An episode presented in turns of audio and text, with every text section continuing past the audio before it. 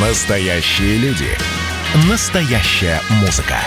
Настоящие новости. Радио «Комсомольская правда». Радио про настоящее. 97,2 FM. эм. Был бы повод. Здравствуйте, я Михаил Антонов. Эта программа «Был бы повод» 22 июня на календаре. И рассказ о событиях, которые происходили в этот день, но в разные годы, ждет вас в сегодняшней передаче. 1941 год, 22 июня, Германия нападает на Советский Союз. Начинается Великая Отечественная война. Сегодня в 4 часа утра, без всякого объявления войны, германские вооруженные силы атаковали границы Советского Союза. Первые налеты происходят уже в 3 часа ночи. Бомбы падают на Ригу, Шауляй, Вильнюс и Каунас. В этот же момент Западный и Прибалтийский особые военные округа докладывают о начале боевых действий немецких войск на сухопутных участках.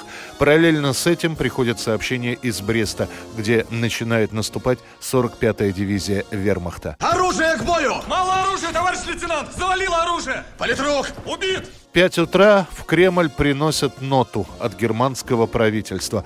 По сути, это официальное объявление войны, которое уже час как идет. Через 45 минут на германском радио звучит обращение Гитлера к гражданам. Его зачитывает Геббельс.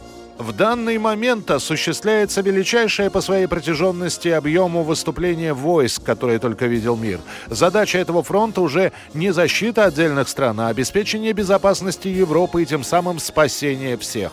В городах СССР, где про войну не слышали, о ней узнают лишь в воскресный полдень. Практически везде в ту ночь прошли выпускные вечера, и вчерашние школьники вернулись домой лишь под утро.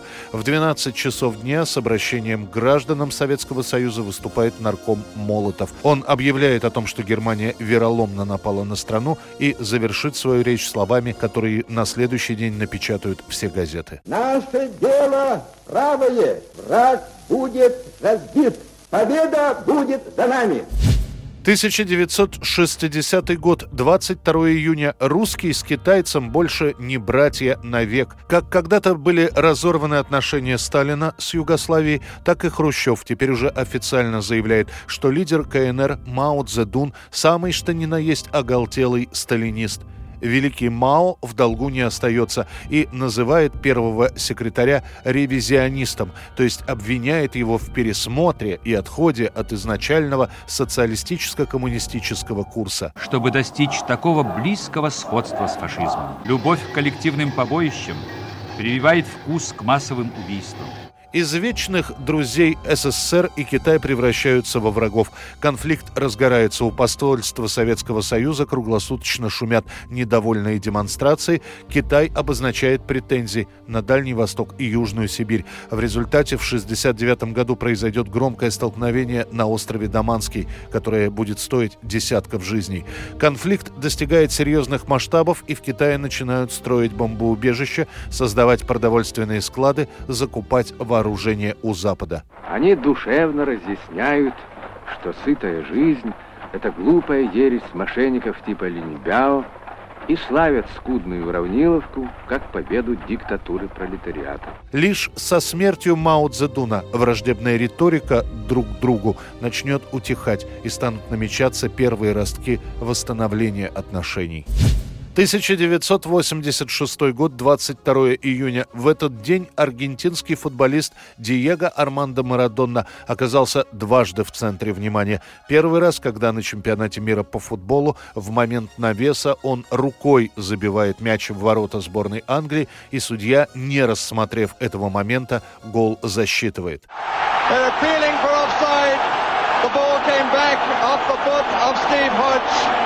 And Maradona gives Argentina the lead.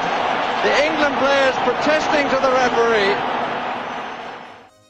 Ситуация еще и осложняется тем, что британцы и аргентинцы на поле не просто соперники по игре. Аргентина все еще не может смириться с потерей Фолклендских островов и смотрит на англичан, как на оккупантов. Несмотря на протесты английской сборной, игра продолжилась, и уже через 4 минуты Марадонна забивает еще один гол, который войдет в историю как гол столетия. Получив мяч на своей половине, он ускоряется, обыгрывает пятерых защитников и вратаря и буквально вносит мяч в ворота.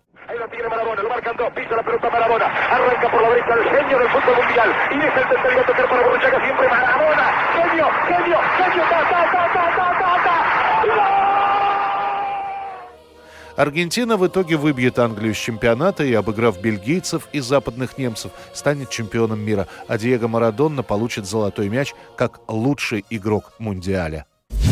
1992 год, 22 июня. На выборах президента в Туркмении за единственного кандидата Сапармурата Ниязова отдано 99,5% голосов избирателей. Уже чуть позже, через год, Ниязов получит титул «Туркмен-Баши» – «Отец всех туркменов».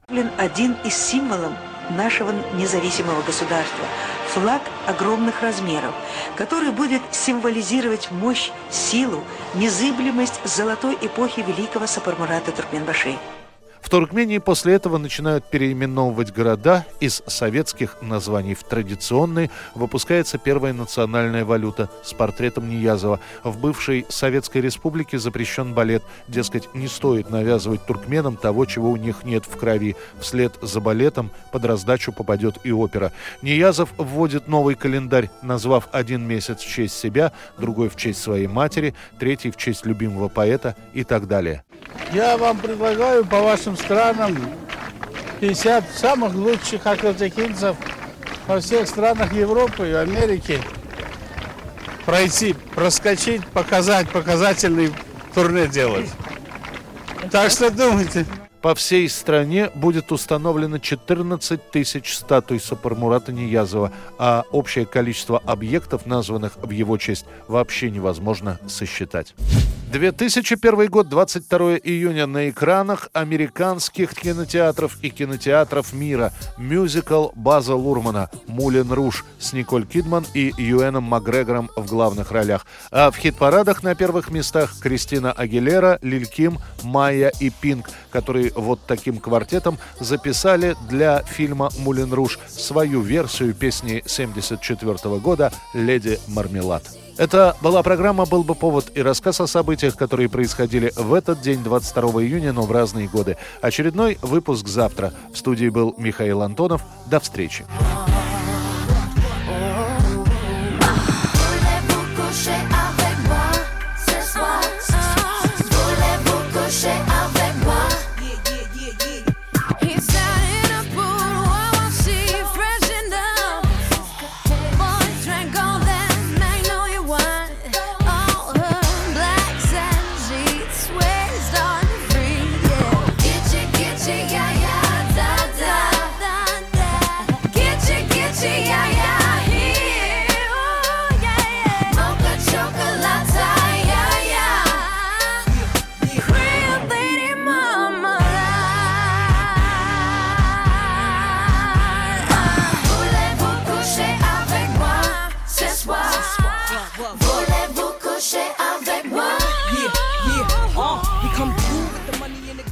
Был бы повод.